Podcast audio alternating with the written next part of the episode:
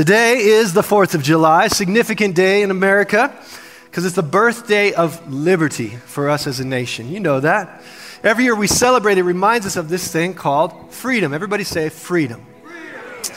And throughout different seasons of our nation's history, it has caused us to have to wrestle with what it means to be free. And there's always been an opposition to freedom. Did you know that?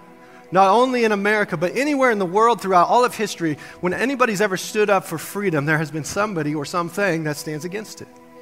And right now, we're in yet another defining moment as a country, as our past and our present struggles and our pain have caused many to try to redefine who we are and what it means to be free. But I have good news, because the Bible has a whole lot to say about what it means to truly be free. We're going to talk about it. So today will not be a political speech, but it's church. We have a responsibility as a church to run to God's word. Amen? We run to him for hope. We run to him and his word for guidance.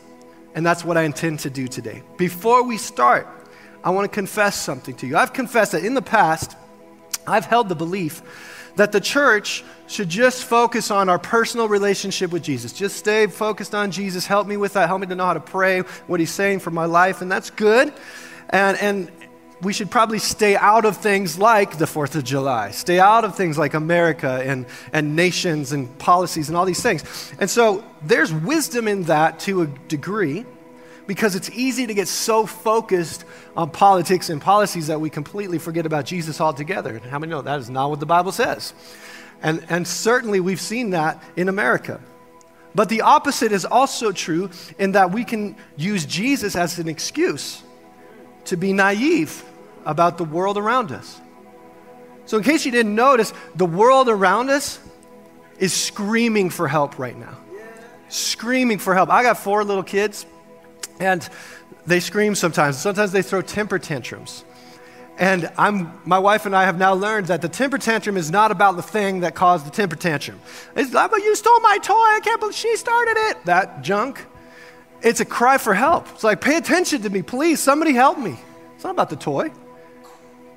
And so our world that is around us is so desperate to try anything and everything to find purpose, to find identity. That's huge right now. And to find true freedom, even in America, in the land of the free.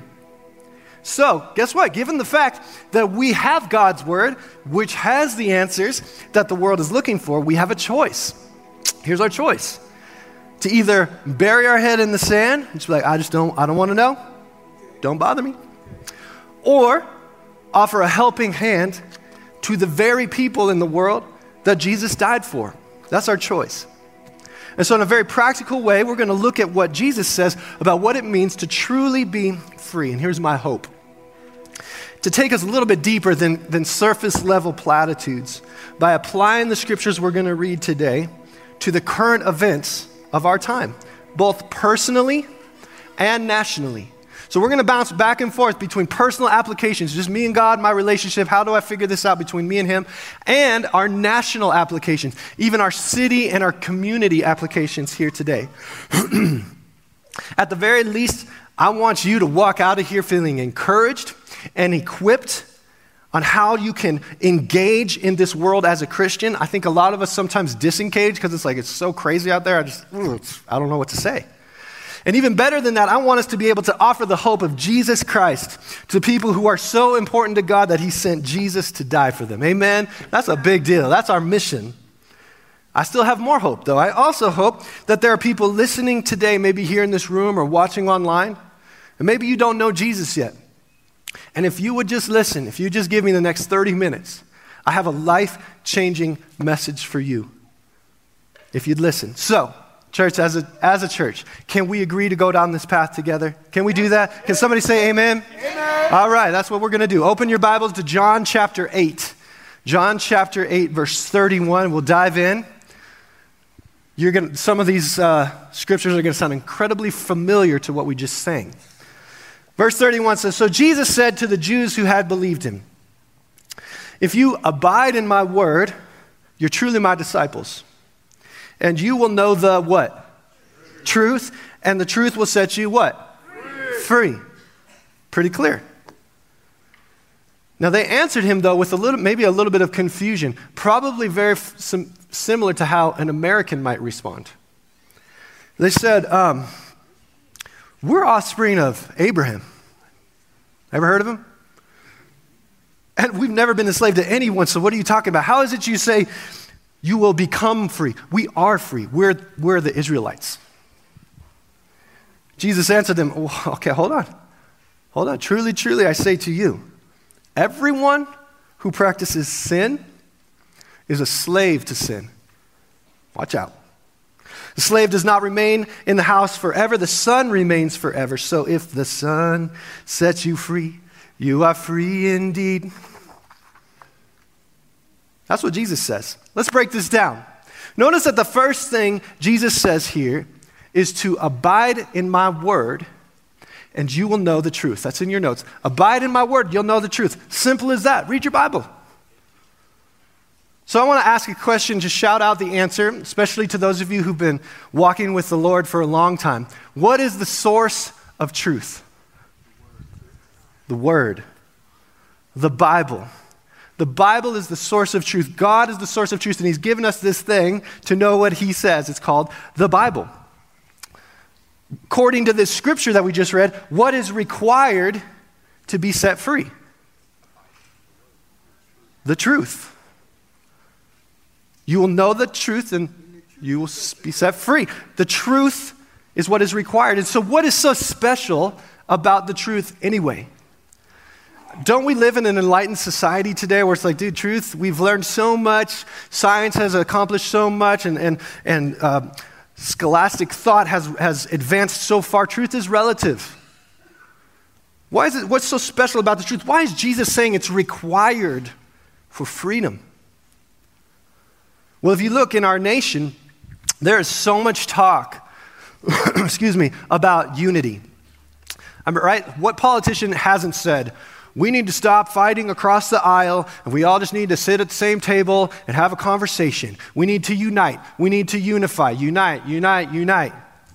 And let's just be honest, it seems like the more we talk about it, the more divided we become. How's that happen? It's a good goal. But we're divided. I mean, it's official. The history books will say in 2020, 2021, America's officially divided. Write it down. Why is that? Here's the answer. We can only be unified around truth. Only can we be unified around truth. A pastor said this a couple weeks ago. I'm going to steal it because it's so good. He said, you know, wherever two or three are gathered, you will have 7 different opinions. That's true, right? Everybody's got an opinion, and rarely do we line up. It is impossible to unite around our opinions. Can't do it. That's why truth is the only path to unity. Truth is the only path to unity. That's also why there is an attack on truth. Like Pastor Riggs said, the accuser comes to lie. They call the devil the father of lies. That's all he does. Every word he speaks is a lie. He's really good at it. He's been doing it for eternity. And that's all he does is just lie to you constantly. There's an attack on truth. And we've talked about this before in our nation, really around the world now in modern society. It's like, dude, don't tell me what truth is. Back up. I have my own truth based on my opinions. And so that's fine. Your truth is your opinion, but I don't believe that. I have my opinion, so please don't tell me what truth is. And the irony is that the very people who are yelling the loudest about the need to unite are the same ones that are saying there's no such thing as absolute truth. Truth is relative. And so in other words, when they say, come on, we need to unite, unify, what they're really saying is everybody needs to agree with my opinion because I don't believe in truth. And so if you disagree with my opinion, then you're not uniting and you're the enemy. Guys, this is why we're divided as a nation, right here. Because we're trying to build it on opinions instead of truth. The value of truth has been lost in America. Thank God for the church, right? Who has the Bible, who has the truth. We have the freedom, thank God, in this country to declare the truth. Meanwhile, Jesus is over like in the corner 2,000 years ago, like, hello, I already figured this out. Remember, he said, if you abide in my word, you are truly my disciples, and you will know the truth, and the truth will set you free. We must start with truth, and the source of that truth is the Bible. Going down again to see what else Jesus says. He said, truly, truly, I say to you, everyone who practices sin is a slave to sin. That is a sensitive word in America. We don't like to talk about slavery. That's in our history. Jesus is saying sin equals slavery. Oops. Sin equals slavery. Notice that Jesus doesn't say here, he says, hey, depending on where you're born, like what country you're in, that determines whether you're free. So if you're born in this country, you're good. Over here, you're a slave. Sorry. He doesn't say, hey, depending on what color your skin is, you're either free or slave. He doesn't say that. He says, everyone who practices sin is a slave to sin. Amen. Sin is the issue that we all deal with. And like it or not, you can never be truly free if you're practicing sin. I need you to hear that. Maybe somebody kind of looked away at Facebook online. Hear this. You cannot ever be truly free if you're practicing sin. Amen. So, how can we avoid this? What are the things to look out for regarding sin? Because I don't want to be a slave. Man, slavery sucks. I want to be free. Here's this. Here's the answer. The thing that always precedes a sin is this. A lie. A lie. A lie always precedes the sin. A falsehood always precedes the sin. The opposite of the truth always comes first before we act on sin. I want to give you a couple examples. For instance, if I take this drug, I'm going to be happy. Man, we're going to party tonight. I'm going to get wasted. My homeboy's bringing the good stuff, and I'm going to be so happy. That's a lie. Everybody here knows it's going to destroy your life. You'd probably be dead by the end of the night. Here's another one. Man, I'm in this marriage that I just feel like the marriage is dead. I don't even feel seen by my partner. I don't feel loved.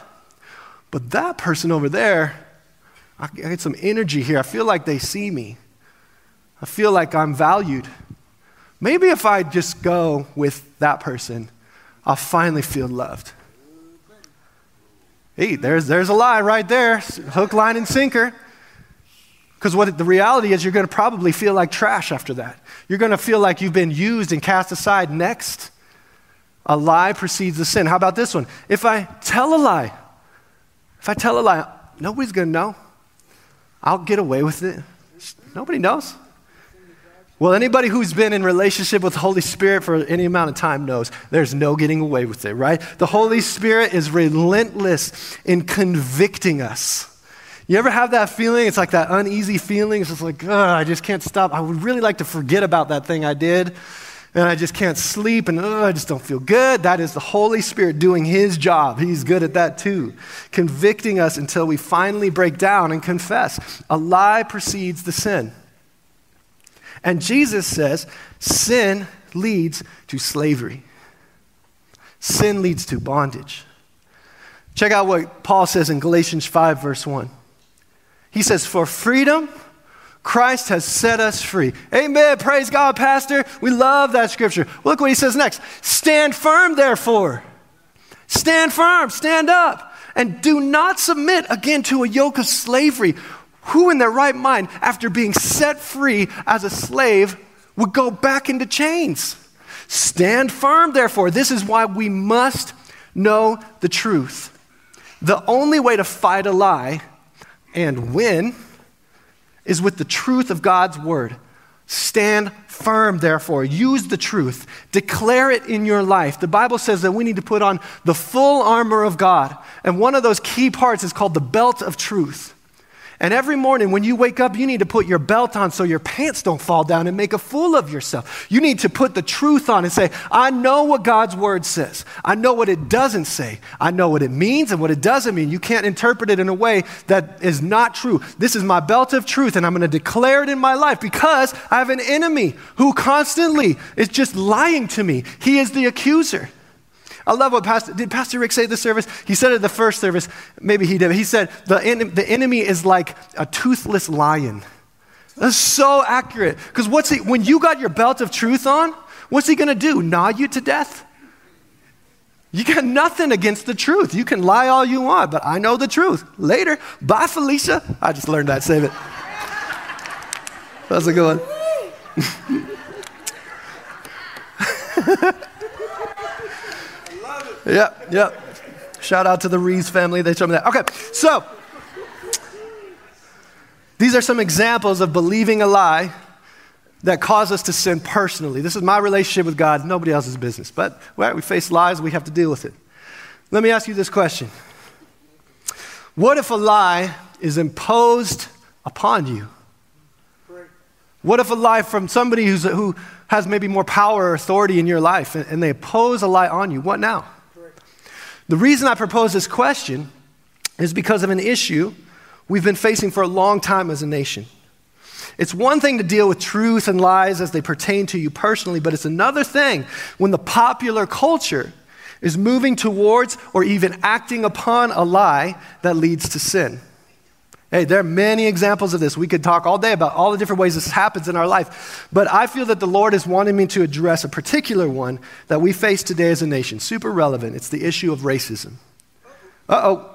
Given that it's the 4th of July, our minds are on freedom, I think it's relevant to discuss. Now, I know everybody just got uncomfortable. I promise you it's going to be fast. Set the clock. So let's get straight to the point. Okay. A lot of people say racism is such a sensitive issue because it's so complex. It's full of nuances and it's difficult to navigate. You say something that these people are going to be offended and then these people might be offended, blah, blah, blah. I actually disagree with that. I think it's very simple. Racism is a sin. Amen. Amen. Racism is evil. Amen. Racism is wrong. Amen. And racism is demonic. Amen. And guess what? God's word requires people to repent of it.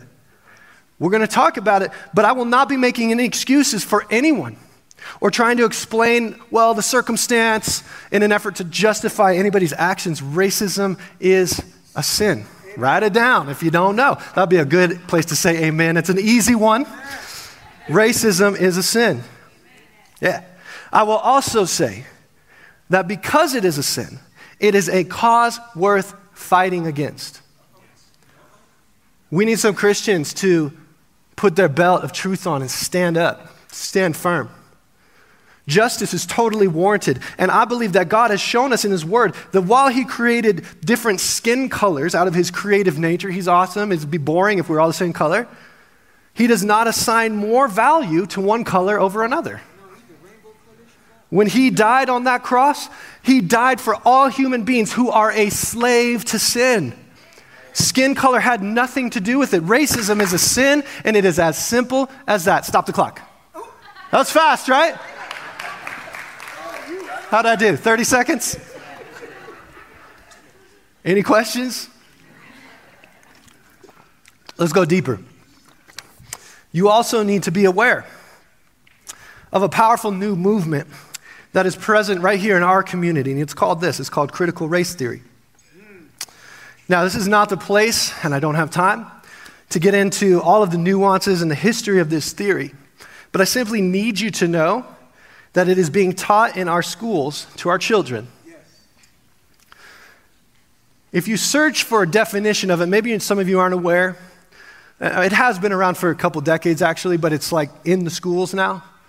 If you search for a definition, you'll get quite a few different versions that are basically saying the same thing. And they use language that is like inconvenient. It's like so heady and uncommon in our vernacular that you start reading it and you're like, well, what does that mean? Okay, now I got to look up the definition of that word. And they're referring to this other theory that I forget it. I don't care. And that's by design. They don't really want you to know what it really means. So I found this definition from Britannica.com, and I think it summarizes it pretty well. So we're going to put it on the screen. I'm going to read it, and then we'll try to figure out what it's saying.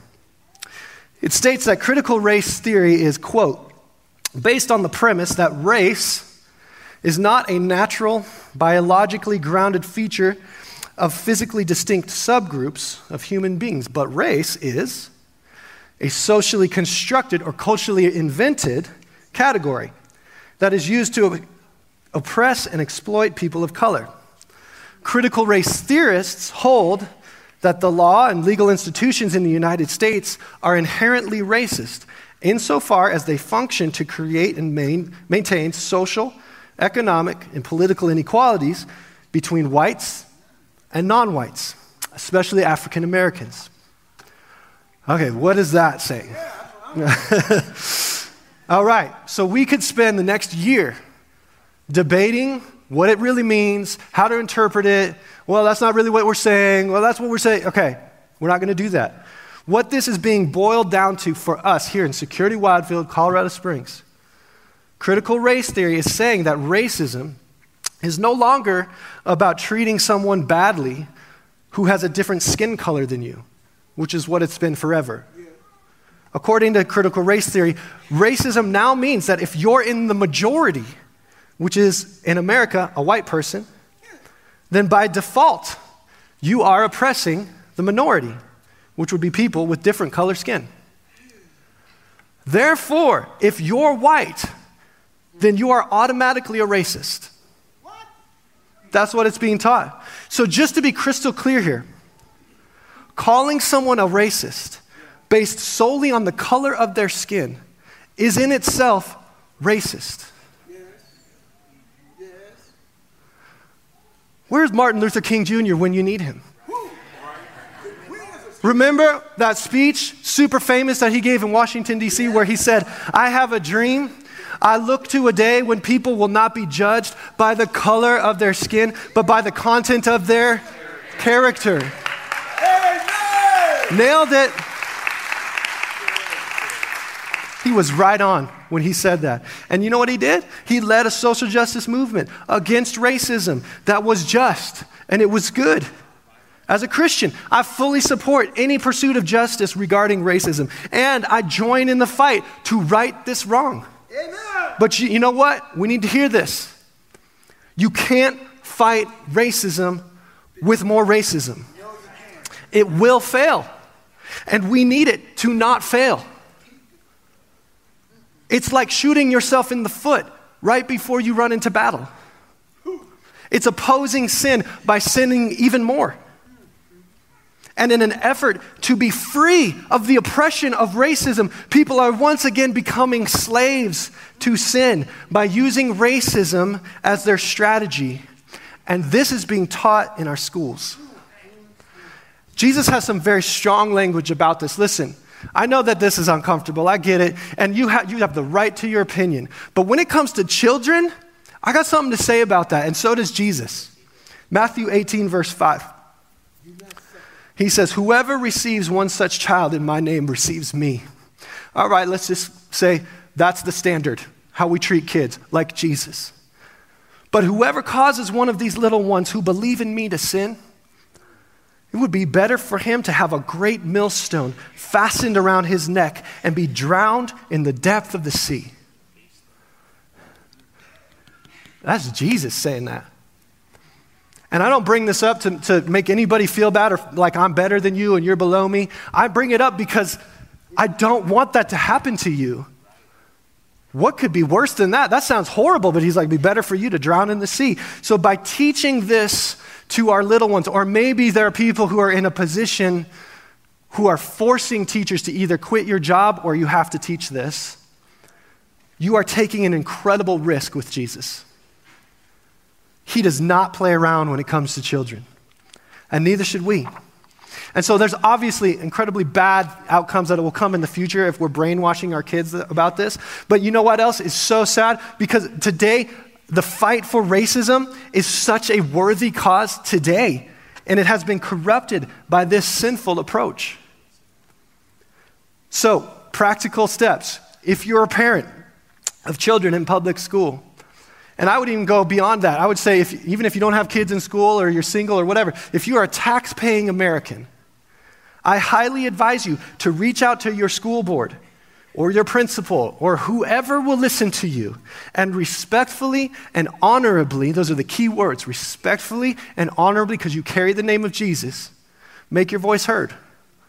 Make a phone call.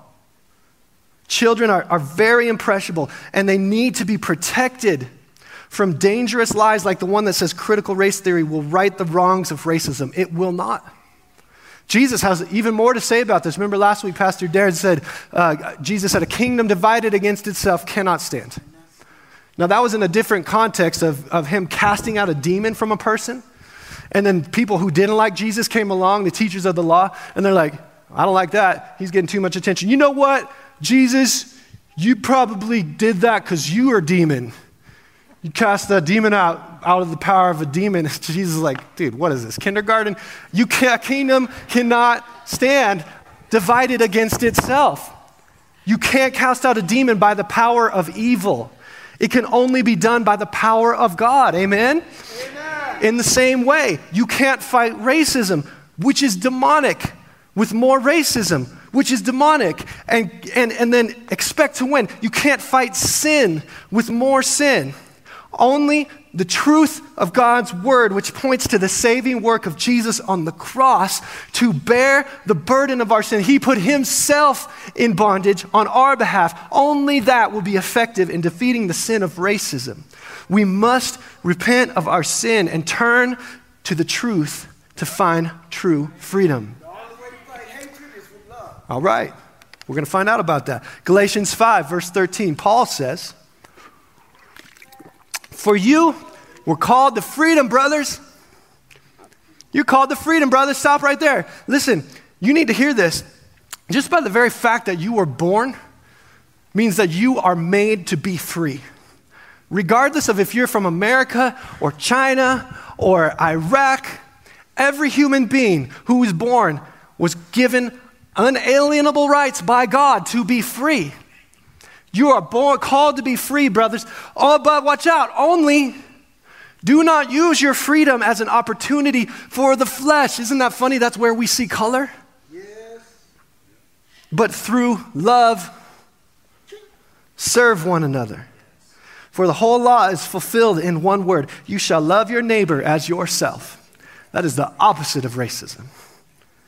Look at this. He totally calls us out. This is America right here. If you bite and devour one another, watch out that you are not consumed by one another. A kingdom divided against itself can't stand.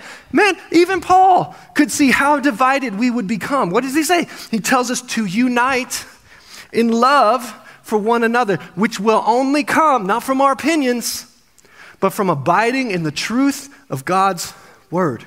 Amen. Somebody say amen. I know it's hard, I know it's uncomfortable, but man, you know, we live in an uncomfortable world. And I realize I spent a fair amount of time focusing on the sin of racism, and that's, honestly, that's because I felt the Lord wanted me to address it. Amen. But it's not the only sin that needs to be repented of, not by a long shot. If you're honest with yourself, you know deep down what sin has you in bondage today. The Holy Spirit is here, and he convicts. He's probably bringing it to your mind as I speak. You see that uneasiness in your chest, that uneasiness in your mind? That's the conviction of the Holy Spirit. Maybe you've been sleeping around. Maybe you've been doing drugs. Hey, you're a slave to that. Hey, maybe you've been gossiping about a friend or a coworker and going behind their back to hurt them just because. I just feel like, makes me feel good. That's bondage. Maybe you've been lying to your spouse, the person you love. Maybe you've been stealing money from your job just to get ahead, but it doesn't feel like I'm getting ahead. And that's because we're slaves to our sin. The possibilities are endless. We could just keep going with the list of sins. What could put us into slavery? But you need to know this. Pay attention. There's a way out. There's a way out. When the devil has you all bound up, you can feel hopeless, man. I can't even move. And that is his goal. He would love nothing more than for you just to lose all hope you should just go off and die. He would win. But remember that Jesus said, you will know the truth, and the truth will set you free.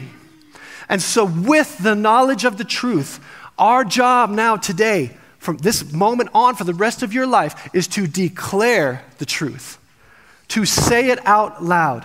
What the Bible says is true about us. I'm going to declare the truth. Here's an example. I wake up in the morning, I'm depressed. I have anxiety, life sucks. I don't know why I even got out of bed. Hey, how about we declare some truth? You know what? I praise you, God, because you say that I am fearfully and wonderfully made. Right out of the book of Psalms. How about this? I feel so empty. Nobody loves me. Nobody sees me. Well, how great is the love that the Lord has lavished upon me, that I would be called a child of God.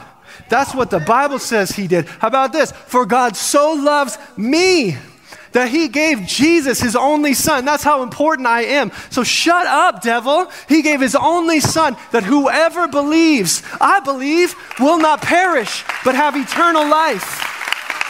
Come on. You just call him out. For the enemy comes to kill, steal, and destroy. But Jesus said, I have come, Matt, that you might have life, life abundant. So I'm walking in that. I'm putting my belt on. My pants aren't going to be down anymore. Walk it, Matt. I'm declaring the truth. That is your practical step today. Pull your pants up. Say the truth. I love the song that we sing today. Maybe you don't know, you can't rattle off scriptures like that. Look at the song that we just sang. Put it on YouTube, put it on Spotify every day and repeat. I am chosen, not forsaken. I am who you say I am. I'm declaring the truth. You are for me, not against me. Jeremiah 29:11. I am who you say I am. Who the sun sets free, oh, is free indeed. Come on. I'm a child of God.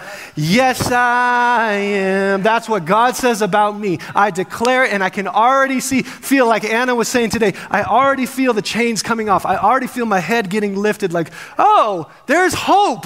Oh, there's life. Amen? We have the freedom to declare the truth and break the chains of sin in our life. Somebody shout amen and give God a praise today. Come on, give him a good praise. Amen. I want to ask you to stand up, and I want to give you an opportunity to be set free by giving your life to Jesus. And as I'm talking, I would like to have all our prayer partners go ahead and start coming up to the front. Just start moving while I'm talking. Thank you, Noah. Thank you, Thomas. I appreciate that. Pastor Rick's coming. Pastor Darren. These people are here. If we could get some more too, that'd be awesome. Thank you, Jared. These people are here to help you pray to the God who sets you free through his truth. And if you feel that Holy Spirit conviction right now, like, dang it, I knew I shouldn't have come to church today. Ah, he's got me. Let's just be honest. That is a good thing. That's something to pay attention to. And even as I'm talking, you could just come up right now and tell one of these people, I need to give my life to Jesus. Can you help me? And we'll make that happen. All you have to do is call on the name of the Lord and you shall be saved. Come on, this is the land of the free and the home of the brave, but you are not truly free if you're practicing sin, but there is a way out. We declare that Jesus sets us free. And I want to tell you boldly today, especially people those watching online, do not close this video, do not walk out of this church today without being set free. You have zero reason to continue in this life as a slave. You're not a slave. Come on, Jesus died for you, man. How could you ignore that? How could you say, I'm good, I like my sin? No, man, I want that. Stand firm, therefore. Stand up and come say, I want Jesus. I need to be forgiven. We'll help you with that. I'll come down and pray with you as well. If you want, we'll even get you baptized today. We got warm water, we got swimsuits, we got shirts, we got hair dryers, we got whatever excuse you got, we got it covered. Holy Spirit, move right now. God, bring the convicting power of the Holy Spirit to set us free. Set us free. I know that people feel that in their heart. So as I'm praying, come forward as I'm praying. Just come forward. Jesus, come. Come and bring the convicting power that sets us free through your word. The Son sets free is free indeed. Thank you that the enemy is being silenced right now. He is running with his tail between his legs back to hell because this is a place of freedom. We thank you, God, that you have risen above the things of this world, and you have just changed our eternities. And so we praise you for it. We say thank you. I also thank you, God, we live in a country where we can declare this and not go to jail. Thank you for that, God. Thank you that there's hope for the captives and that Jesus came to set the captives free. So I speak freedom over every heart today. Everybody on watching online, freedom. You are not a slave to your sin if you say yes to God right now. Yes to God. Yes.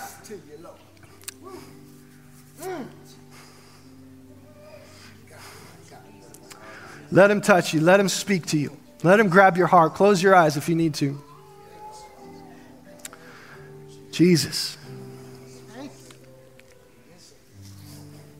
Thank you, Jesus. In my Father's house, there's a place for me.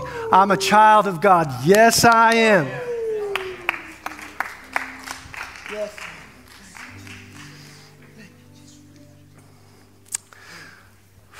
Thank you, Lord. Thank you, Jesus. For the Lord is good and his love endures forever. And we stand on that today, God. We give you praise for moving in your church today. In Jesus' mighty name, if you agree, can you say amen and give God a huge praise? Come on, let's give him glory. Hallelujah. Love you, love you, love you. We're here to pray with you. Otherwise, have a great Fourth, and we'll see you next week. God bless you.